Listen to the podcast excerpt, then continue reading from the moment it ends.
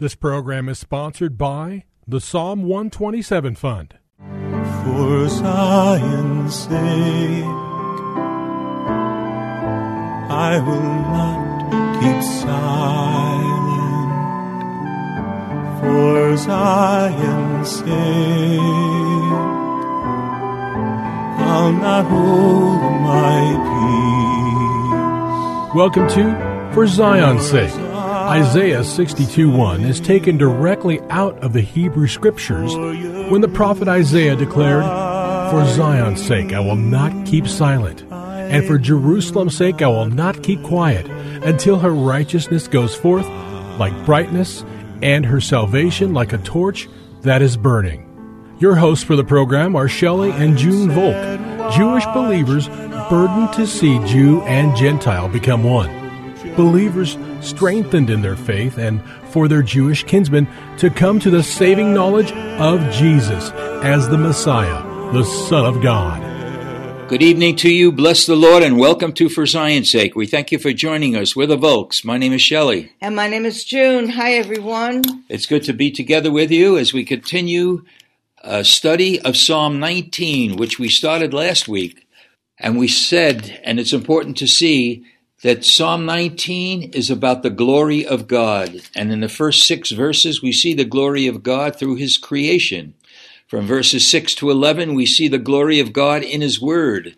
And now we're looking at verses uh, 12, 13, and 14, which shows us how we can be a demonstration of the glory of God. It also shows, Shelley, doesn't it, how depraved we are. Maybe it's worth reading it. Okay, verses 12, 13, and 14. Who can understand his errors? Cleanse, cleanse me from secret faults. Keep back your servant also from presumptuous sins. Let them not have dominion over me. Then I shall be blameless, and I shall be innocent of great transgression. Let the words of my mouth and the meditation of my heart be acceptable in your sight, O Lord, my strength and my redeemer. So you're right, Junie. We need to see that uh, David is talking about two classes of sins here, which we've already discussed: hidden sin, hidden sins, um, the ones we're not aware of, but more importantly, the presumptuous sins, which are done willingly against the Word of God. And we talked again that we've been created for the purpose of bringing glory to God. And from 1 Corinthians 10, verse 31, the Word clearly says, Whatever you do, do all to the glory of God. So there, there's nothing outside of that realm. We need to do all to the glory of God. And I really believe that if we're conscious of this every day of our life, those days will become more significant and more meaningful. It just wouldn't be an outward activity, but we would be doing everything for the glory of God, which is the highest thing we are called to do. And we also talked about this week and even last week that the glory of God is revealed through the mystery that's hidden in the Old Testament, but is seen in the New. Yes, Lord. That Jesus, the Messiah, the Christ, is the glory of God.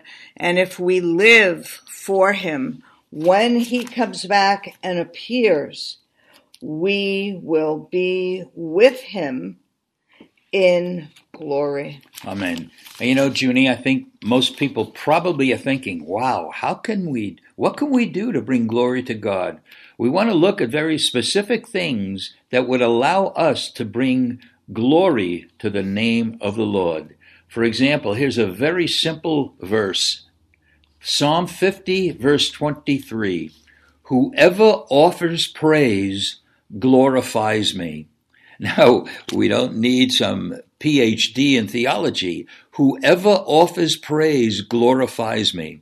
Uh, it's interesting that word offers in Hebrew means to bring forth. In other words, we need to bring forth, and I don't believe, Junie, that it just means singing songs, but our life should be a praise to the Lord. And that will bring glory to God because it's not within us to do that. It's got to be through the Holy Spirit operating in our lives.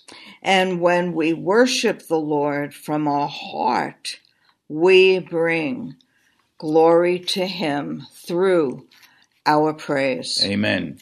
All right. Another way that we could bring glory, we see in three verses. I want to read them one at a time. The first one is Matthew 5, verse 16. Let your light shine. Let your light so shine before men that they may see your good works and glorify your Father in heaven.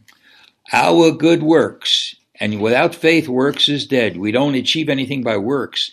But when works comes out of a heart that's full of faith and desiring to please God, other people will see our good works and they will glorify your Father in heaven as we will doing that work. We give glory to God. Okay, that was Matthew 5:16. Well, can I say something about that, Joe? Sure, please. That I believe the good works that Jesus was talking about in the Sermon on the Mount was prophetic of when he would be the offering and send the Spirit of truth to us and give us the power and ability through his being our offering, the resurrected life, to forgive, to love our enemies, to give a drink, to give out of our own need, to lay down our life for Him as He laid down His life for His Yes, Father. Lord. Because that was His prayer. Lord, make them one, even as you and I are one. Don't take them out of the world. Leave them in the world. And so we can live differently if we really allow the life of the Messiah to be lived in us and live and move and have our being in Him, then we too will be hidden with the Messiah in His Father's bosom. Amen. Amen. Amen. All right, let's go on. I'm going to read from 1 Peter chapter 2 verses 11 and 12, remembering Matthew 5:16 that our good works will cause not just us but to, uh, for others to glorify our Father in heaven. 1 Peter chapter 2, 11 and 12. Beloved, I urge you as aliens and strangers to abstain from fleshly lusts which wage war against the soul.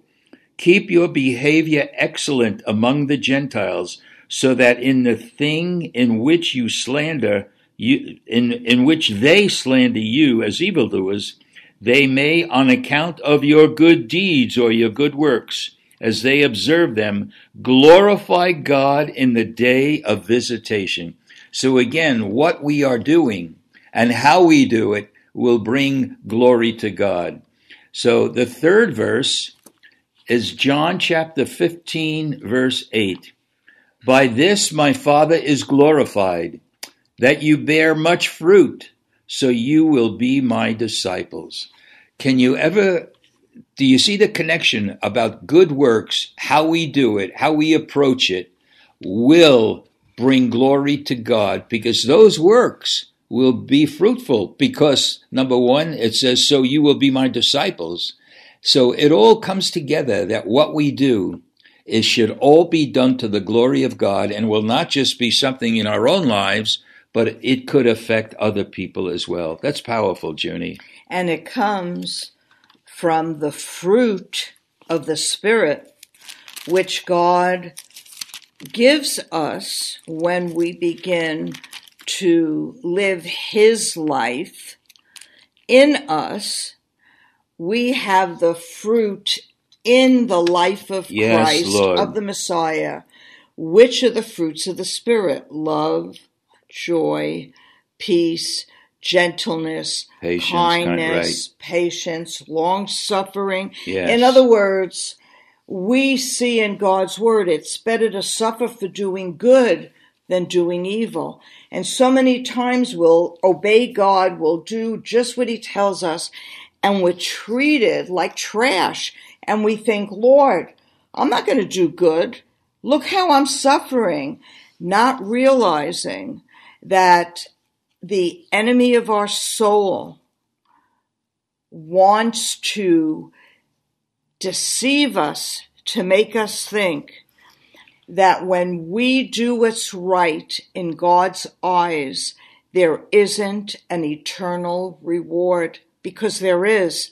God sees everything. So if we love when somebody strikes us, God sees. If we're ignored or treated poorly and we keep walking, choosing to do what's right, God sees. Amen. There's an eternal reward. Hallelujah. And that's the fruit, Shelley, of good works Yes, Lord. that last forever because they're not ours. Amen. They're God's work Yes. in and through our life. Thank you, Lord. That when we submit ourselves to the Holy One of Israel and do what's right in His sight, His life saves us and affects everyone around us. Amen. I'd like to read also while we're in First Peter, First Peter chapter four, verses seven to eleven. First Peter four, beginning at verse seven. The end of all things is at hand. Therefore, be of sound judgment and sober spirit for the purpose of prayer. Above all, keep fervent in your love for one another, because love covers a multitude of sins. Be hospitable to one another without complaint. Just let me interject, Junie. This is exactly what you're saying. Whatever we do, we need to do for His glory. Verse 10 As each one has received a special gift, employ it in serving one another as good stewards of the manifold grace of God. Whoever speaks, let him speak as it were the utterances of God. Whoever serves, let him do so as by the strength which God supplies, so that in all things God may be glorified through Jesus Christ, to whom belongs the glory and dominion forever and ever. Amen. It's so powerful. It's, it's like a summation of what we're saying in just these few verses. Whatever we do, whatever we say, uh, whatever our work is, it should all be done to His glory, that again will affect our lives eternally and will affect other people who are observing us. It's powerful, Junie. Very powerful, and somebody very special in my life who was um, a celibate woman, gave her life to Jesus, one day said to me, June, do you know how brother Or whatever his name. Lord, help me with his name. He's a Franciscan brother. They follow him. How he died. Oh, um, And Francis of Assisi. And I said, No, Sister Josepha. She said, He died alone. And you know, I think of the glory of God. A man who today is known and followed in faith by millions around the world. Lord, give us the faith of Francis of Assisi to love you, to love your creation. In Jesus' holy name. Amen. Sake. Thank you for joining us this evening. If you would like to get in touch with Shelley and June, you can write to them at P.O. Box 1784, Scottsdale, Arizona 85252. That's P.O. Box 1784, Scottsdale, Arizona 85252. And you can also contact them on their website, shelleyandjunevolk.com. That's shelleyandjunevolk.com. Until next time, the Lord bless thee and keep thee. The Lord make his face to shine upon thee and be gracious unto thee. The Lord lift up his countenance upon thee and give thee peace. This program was sponsored by the Psalm 127 Fund.